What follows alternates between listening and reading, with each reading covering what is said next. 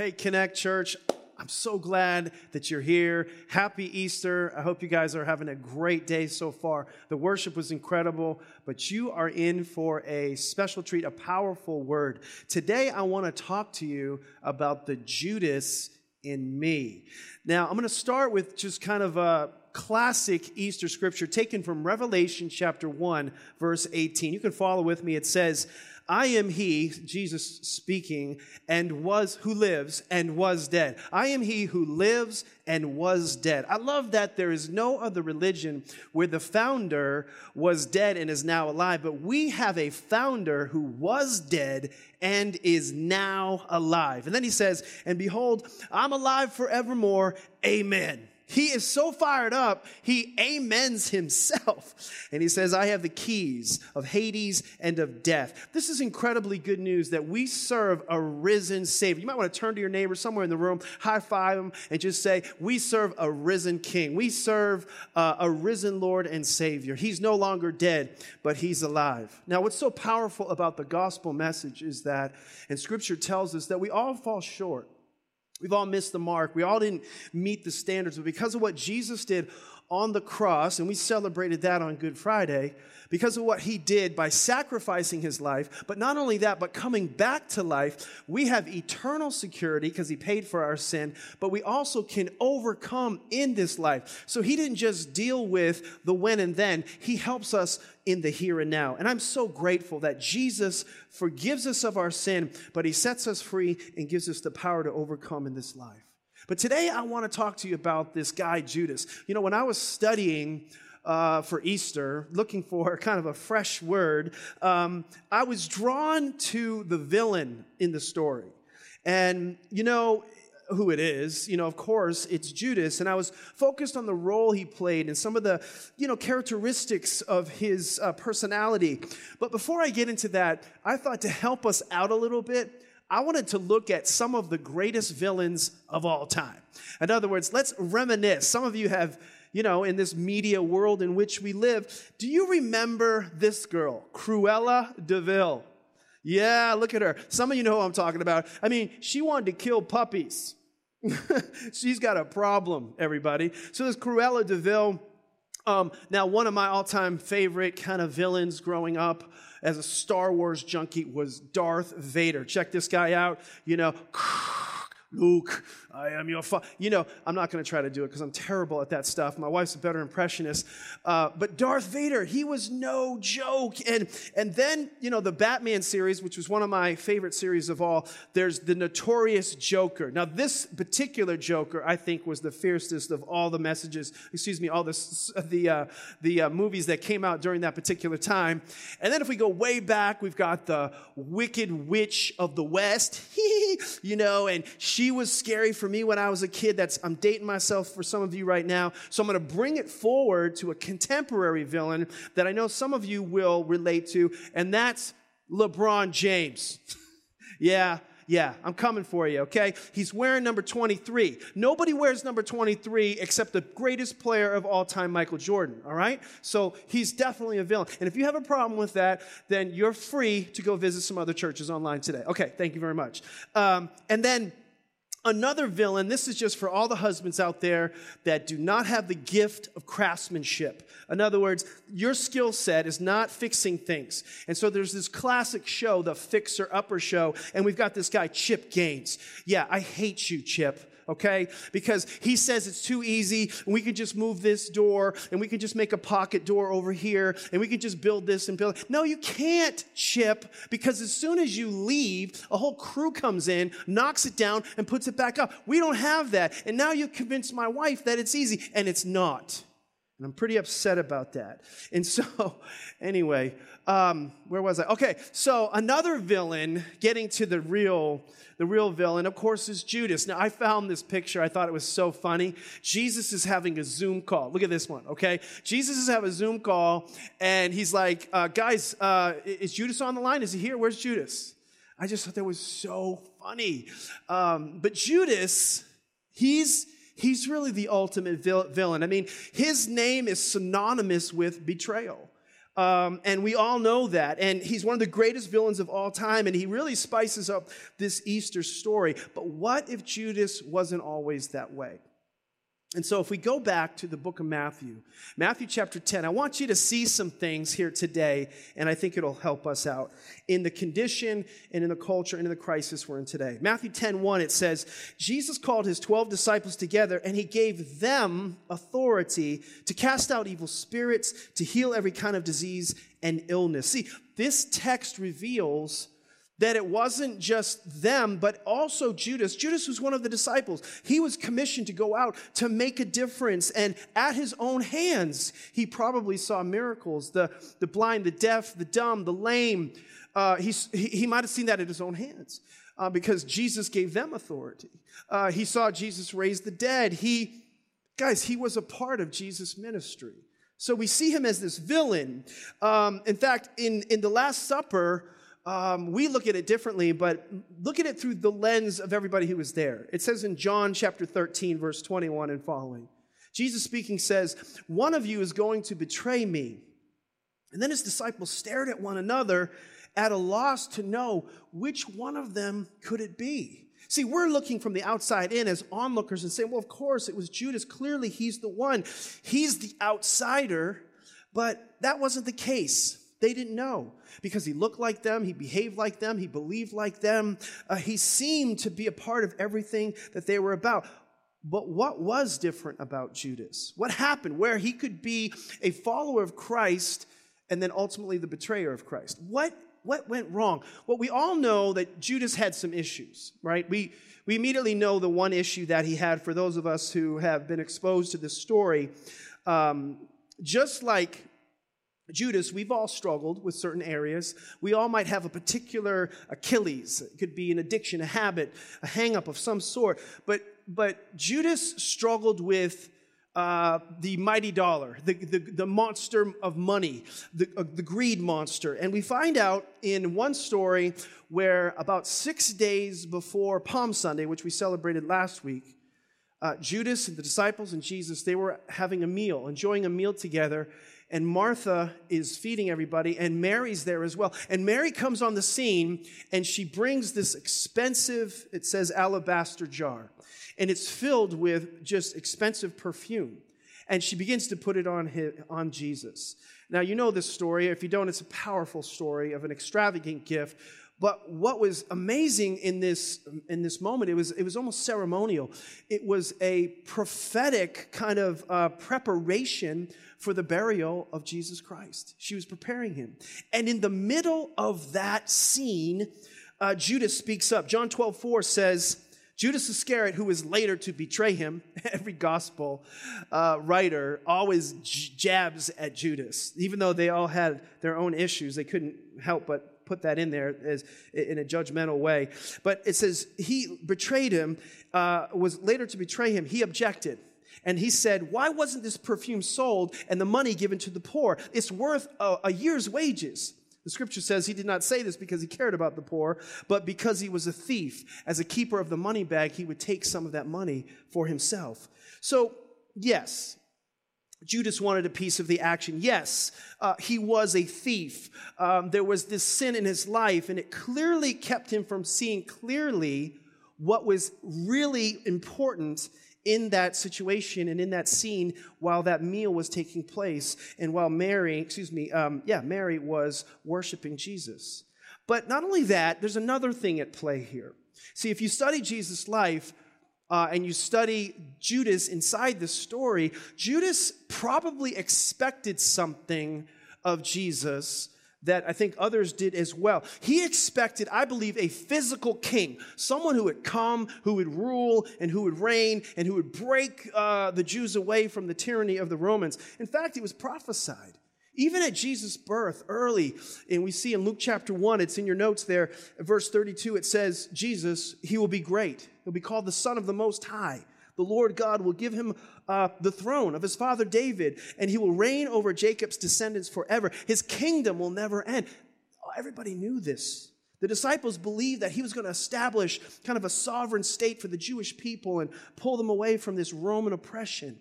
In fact, Jesus knew they all thought that. when he was feeding the 5,000 one time in John chapter 6, the people saw the miracle that Jesus had performed in feeding all of the 5,000. And, and, it's, and they began to say, the people began to say, surely this is the prophet who is come into the world. Verse 15, Jesus, knowing that they intended to come and make him king by force, withdrew, look at this, again to the mountain by himself. So this isn't the first time. Jesus was aware of the expectation that the people had of Jesus, and so he would pull away, he would withdraw. And Judas, along with others, believed Jesus was going to be this physical king. What if, blinded by sin, what if not submitted fully to Jesus, he couldn't see. He, he was refuting what Jesus said. He wasn't hearing, even though Jesus over and over would say, My kingdom is not of this world, my time has not yet come. All of them and Judas still heard their own plan. They saw their own um, kind of, uh, you know, the way they wanted to go, roadmap, the way they wanted to go. So, it, so what if Judas who had the way he thought it should go, decided to accelerate this plan. And so I think he wanted to start this revolution early. I think he knew where Jesus was going and he wanted to help him get there a little bit faster. So in Matthew 26, verse 14, it says, One of the twelve, the one called Judas Iscariot, went to the chief priests and, and he went to the religious leaders. And he asked, What are you willing to give me if I handle, if I hand him over to you? And so they counted him up 30 silver coins. And we read that and think, there it is. There's his problem. You know, uh, he's, he's, it's all about the money. Uh, I would submit to you, it's more than that. I don't think it's just about the money. I, I, think that if it was just about the money, it would have been a larger sum of money. In fact, this 30 silver coins today would translate into about $3,000. Now, just, just pause. Would you sell out a king for three grand? I don't think so. See, I think Judas, well, I know Judas was Jesus' treasurer. I believe, and I think if you study Jesus' life, you would see in his ministry, he wasn't broke. He wasn't broke. There was a point in time where he needed to feed 5,000. There was more than one story related to this. And the disciples, you know, come to him and says, we need to feed the people. And, and Jesus is like, well, then go feed them. Feed them all? Well, that's a year's wages. Do you want us to buy a meal? See, Jesus I think he had the money to do that, but instead he performs a miracle. I think Jesus, when he was calling the disciples to himself, think about this. They left their families, their businesses, their, their children. I don't think Jesus left the person who was the primary breadwinner of their household to starve. No, he must have helped them or they had enough means to, to take care of them. Something there took place. Maybe he was taking care of them as well because they were going to be on the road with him traveling full time for three and a half years. They definitely, definitely didn't. That's not Jesus' nature to do that. They, he'd take care of them. Not to mention, Jesus sent out 120 of his followers at one time. And many people believe, theologians believe, he bankrolled that whole thing.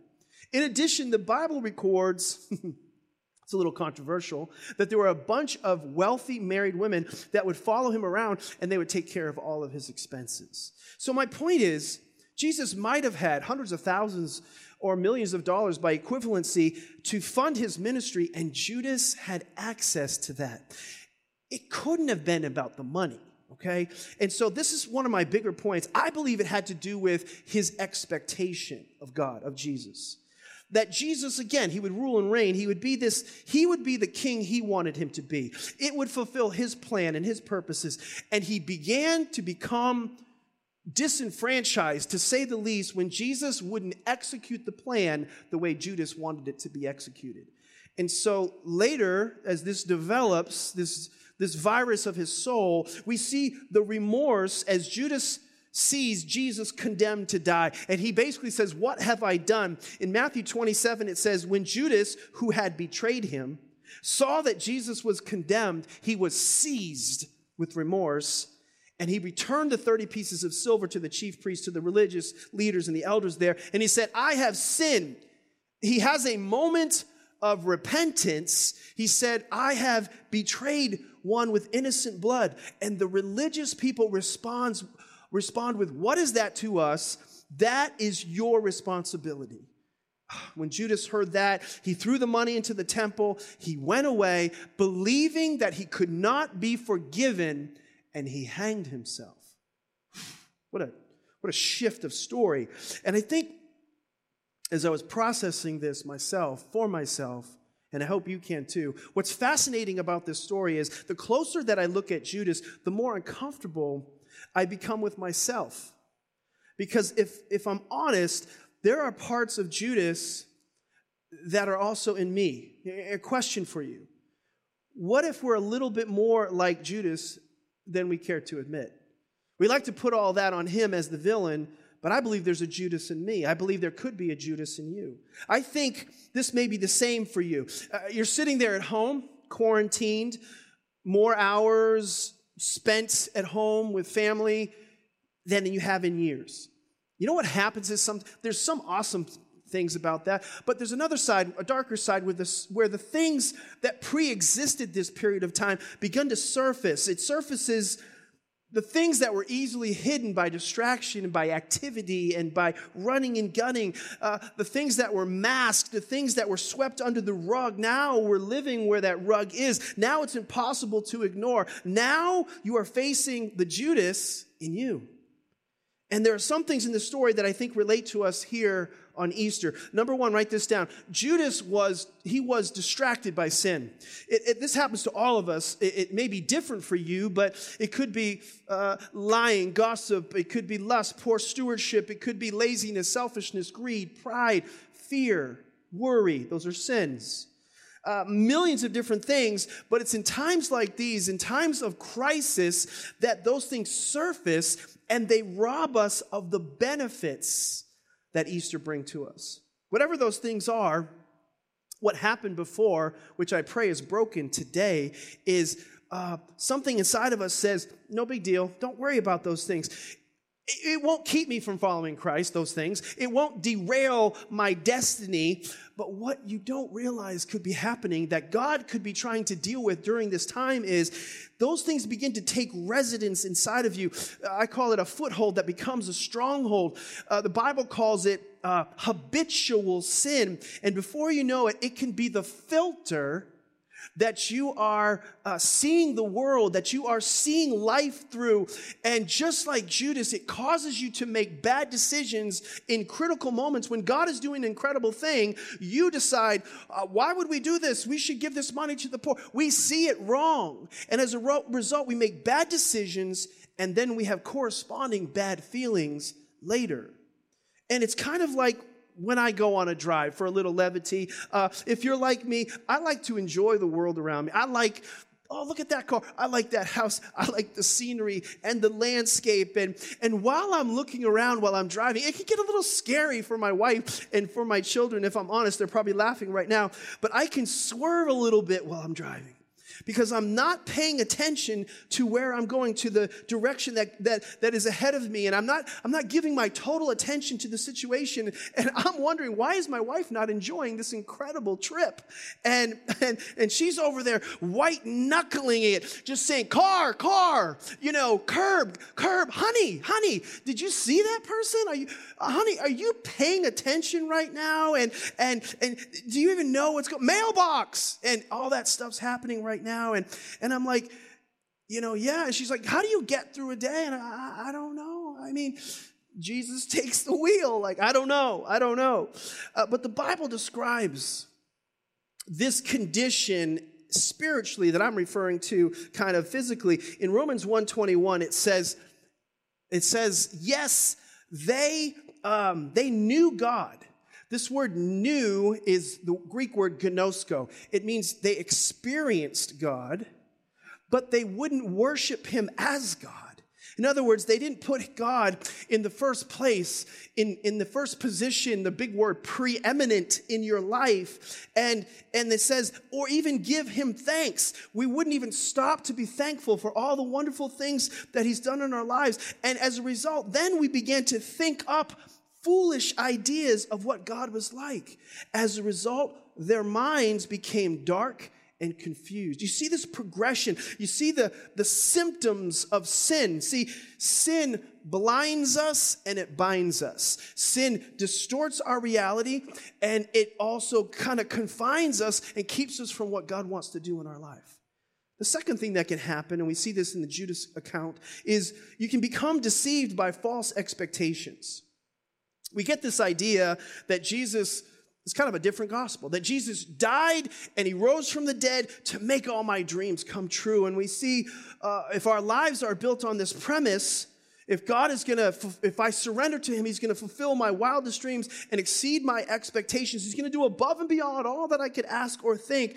Uh, we begin to think and even pray, God, th- this is the best plan. Kind of get on my team, get on my level. Uh, this is what I think you should do and how you should do it. And maybe you don't say that consciously, but unconsciously, that's what is happening. Yet the Bible says his ways are higher than our ways. His thoughts are higher than our thoughts. Deryck, I want to fulfill the desires that are in your heart, but as Psalm 37 4 says, they have to be in accordance with my will, because my will for you is what is best for you.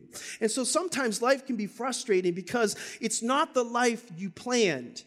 And Jesus said, if you want to be my follower, he was really straight up. He said, get ready. Get ready because you might be hated by people. You might be despised by others. He said, in this life, I promise you trouble, trial, tests, and then in the end, don't worry about it because take heart. Be courageous because I've overcome the world. You're going to be able to overcome it too. So, somewhere in the midst of this reality of, of the crisis we're in, the hardship, the trial that we're in right now, sometimes we get shipwrecked and certain difficulties begin to increase in our lives. And maybe it's connected to our original expectations of God and how we think He should do things. You know, in the oldest book of the Bible, Job, uh, there's a story of a wealthy, wealthy man there. He had a he was wealthy, he was healthy, he had a beautiful family, and the Bible says he loved God. And Satan came to heaven and said, uh, Your servant Job, you know the only reason that he loves you is because you give him everything he wants, because you bless him. God's like, No, my, my Job's not like that. Okay, Satan says, well, Why don't we put that theory to the test? Why don't you let me at him? God was reluctant, but eventually he says, Okay, but you can't kill him. Within days, Everything Job had was gone his health, his wealth, his family. It was, it was terrible. And, and it was so bad, the circumstances and the expectations changed so bad. His own wife says to him, You should curse God, Job, and you should die. Look at in Job 30, 26, look what it says. This is unbelievable. It says, When I hope for good, evil came. When I looked for light, there was nothing but darkness. Maybe that's how you feel today. I don't know where you are. I don't know what's going on in your life today. I can only anticipate or imagine. Maybe you were hoping for one thing and you didn't get that thing. Maybe you were praying for your business to boom and blossom, and now it's like on the verge of disaster. It's in shambles. Maybe you were praying for your marriage to, to, to come together, and now you're on the verge of divorce and you, you can't even get away from each other. You're trapped. Maybe you prayed for somebody to be made well and they got sick or even, or even died. See, what happens in those moments when our faith is shipwrecked and God is not meeting our expectations? See, we have to settle something. We have to come to the same conclusion that Job did. Here's a question that should come up for you uh, Do, do I serve God for who He is, or do I serve God for what He's, for what he's done? Which one? See, I think we need to serve God for who He is. But a lot of us go to God and we're, we're like, What have you done for me lately? We've got like a Janet Jackson mentality. And like Judas, we become frustrated because our plans are conflicting with God's plans right now and what he has for us amidst our difficulties. God's plans for Judas was very different than what Judas expected, and Judas got sidelined and he wasn't seeing things right, which leads me to my third and final point. See, perhaps there are some of you today that get destroyed by religion. Now, let me unpack this for you because Notice that in crisis, notice when the expectations weren't being met and the disappointment was there, where did Judas turn? He turned to religion. He didn't turn to relationship. He said, I've shed innocent blood. What can I do? And the response of religion was, uh, that's your problem and that's your fault. You know what religion says sometimes? Religion well, first of all, we know we've fallen short. That's why we go looking for answers. And yet we go sometimes to the wrong place to find solutions. And we go to religion, and religion says you need to try harder, you need to be better, you need to work harder, you need to give more, attend more, uh, be a better person. It's your fault, it's your responsibility. And Jesus talked about this. In Luke chapter 11, it says, what sorrow awaits you, experts in religious law, for you crush people with unbearable religious demands and you never lift a finger to ease the burden. See, religion will suck the life out of you. I want you to be okay with giving and serving and, and, and reading your Bible and all of that, but if you think that's the path to God, the harder you try, the farther away you're going to find yourself from the only one who can help you, and that's Jesus Christ. You may feel like Judas today. You may feel like God could never save me or forgive me or a person like me. But the good news of Easter, uh, it, it, the, most famous scripture in the Bible is John chapter 3, verse 16. But right after that is a verse that sometimes is overlooked. in verse 17, it says this For God did not send his son into the world to condemn the world. He didn't come to say it's your fault, take responsibility. No, he came to save it. And listen, everyone, this is good news for Easter. excuse me, Jesus didn't come to make you sorry. He came to set you free. Come on, somebody, that'll preach. He didn't come to make you feel sorry, to feel bad. He came to set you free from your guilt and your condemnation. There's none of that in Christ Jesus. So the good news is Jesus forgives, Jesus sets free. And we see that in the story. And the amazing part of that story uh, is Judas was not the only betrayer that night. In fact, Jesus looked at Peter and he said, Peter, um, you know, the devil wants to sift you as wheat, but I've prayed for you. I prayed for you. Peter's like, no, no, no, no. I'm going to be with you to the end. I'll fight to the very end. I- am always going to be there. Jesus like, Mm-mm. Jesus says, no, Peter. No, before this night ends, you're going to betray me three times, three different times. Peter says, no way, Lord, that's not me. I'm not going to do it. Jesus is later arrested. He's being tried. He's at Caiaphas's house, the high priest. Peter follows from a distance, and he's, uh, he's kind of looking on warming his hands by a fire. A little girl comes up to him and says, Hey, I, I, I, didn't you travel with Jesus? I, know who you are. You're a father. No, absolutely not. I don't even know him. Okay. Even minutes later, perhaps, I don't know, but another group of people come up and say, No, no, no, she's right. Yeah, you're, you're part of that whole Galilean crew. Yeah, you're one of those followers of Jesus. No, absolutely not. I don't even know who he, I don't know him at all. And then he cusses them out. He cusses him out like a sailor. Isn't it interesting that under stress and under pressure and under difficulty, we return to our old nature and we resort to the person we once were? That's what happens when we fail. That's what happens when we come under pressure. We go back to our old person.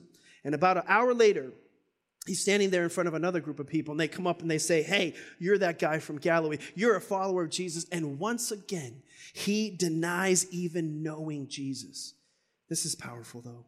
But at that moment, the Bible says Jesus looked over at Peter from his trial. He looked straight at Peter. In fact, in Luke 22 61, it says, The Lord looked, turned and looked straight at Peter. Whew. Can you imagine that moment?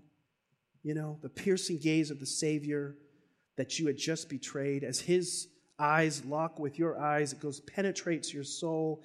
Peter realizes in that moment that everything Jesus said was absolutely true and, and Peter remembered, the Bible says, the word the Lord had spoken before the rooster crows today, you'll disown me three times. And he went outside and he wept bitterly. See, listen, just like Judas, Peter was repentant. He went outside and, and, he, and he wept. But his story doesn't end like Judas, though. He, he leaves us with a question. The question is what is the difference between the two? What's the difference between Judas and, and Peter? See, Judas again was distracted by sin. Judas was deceived by false expectations. Judas was destroyed by religion, which is one of his biggest problems is he didn't turn to God, he turned to religion. And a cool thing in history is this that whenever you're reading your Bible, theologians always say whenever the disciples are listed, they're almost always listed in the same order.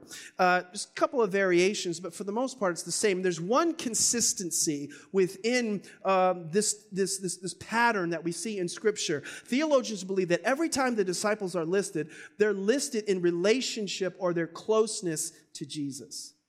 And every one of the lists, Peter is always first, and Judas is always last. But look at the difference here. See, Peter had a relationship with Jesus. Judas had a relationship with religion and ex- he experienced it. He knew about the rules. He, he saw the miracles. He knew the Bible stories. Uh, he knew how the meetings were supposed to run. Uh, he had a form of religion, but he didn't have a real relationship. And my feeling is that during this crisis, there are thousands of people at home today listening to the sound of my voice that are going in one of two directions. You are either, because of your expectations, running to God or you're running away from God. God? Are you turning towards God right now? Are you turning away from God right now? L- let me put it like this. As, as we're at home, uh, something is happening or something's about to happen for some of you. Our sin is either amplified by crisis or our sin is being confronted by it. Uh, our expectations of God are keeping us from Him, or our anticipation of God is drawing us to Him. Our past religious experience or present religious experience is suffocating us, or our relationship with Jesus is saving us right now. Which one are you today? You have a choice. See, Judas turned to religion while Peter turned to relationship. Judas knew he was a sinner. Peter knew he needed a savior. Judas decided to pay for his own sins and take his own life. Peter decided to let Jesus Christ pay for his sins and find salvation. Listen, sir, man, boy, or girl, we all have betrayed Jesus in some way. Will you be a Judas or will you be a Peter? I'd like you to just please be very still. I'd like you to just be ready to pray with me in just a moment. Would you be really, really still for a moment? You know, the Bible says in Romans 5 8, I want you to know something. God loves you. And some of you are listening today, and it's it's it's the perfect time for you to be listening. Because you need to know God can forgive you and God can set you free. The scripture tells us that God demonstrated his own love toward us when we were jacked up, messed up, missed the mark, didn't meet the standards. We were sinners. He still died for you. He died for you so you could live with him forever. He rose so you could overcome here and now. In John 11, it says, Jesus said, I'm the resurrection and the life. He who believes in me, even though he dies, and whoever lives and believes in me will never die. You'll, relationship doesn't start when you die. Relationship, eternity, as it were, starts when you come into relationship with Him. It starts, it can start today for you. And the scripture says, Do you believe this? Do you believe this? Would you, would you consider surrendering your life to God right now? Would you consider bowing your head with me and joining me as we pray? Because this is about adjusting your expectations from just the problems we have in the here and now, in this moment, to eternity. Make sure that you're okay there. Make sure that you see the original intent and mission and message of Jesus Christ. Because just like Peter, unlike Judas, your life can be restored. You can be forgiven. You can be set free. And you can be one of the closest ones to Jesus all the days of your life. There's no sin that the Savior can't set you free from. So, would you pray with me right now? With every head bowed and every eye closed, wherever you are, close your eyes just so that you can focus on your own heart. And and I'm going to pray with you. I, I, want to lead you into a prayer of salvation. If you're disconnected from God, in just a moment, we're going to ask you to kind of hit the little banner there below and say, That was me. I want to receive Jesus Christ as my Lord and Savior. And I'm going to lead you in a prayer right now. This prayer won't save you. But believing it in your heart and speaking it out with your mouth, when that happens, something supernatural happens and your life will never be the same again. And people are going to want to pray with you and talk to you about that. And I encourage you to do that, to get in a chat room or to go online and talk to somebody after this. But let me tell you something. This is the most important decision you could ever make in your life today. Pray this with me. Say, Lord Jesus, forgive me today for all of my sin, all of my mistakes. I repent. I want a real relationship with you. So come into my life today. Help me really know you. Help me live for you all the days of my life, now and forever.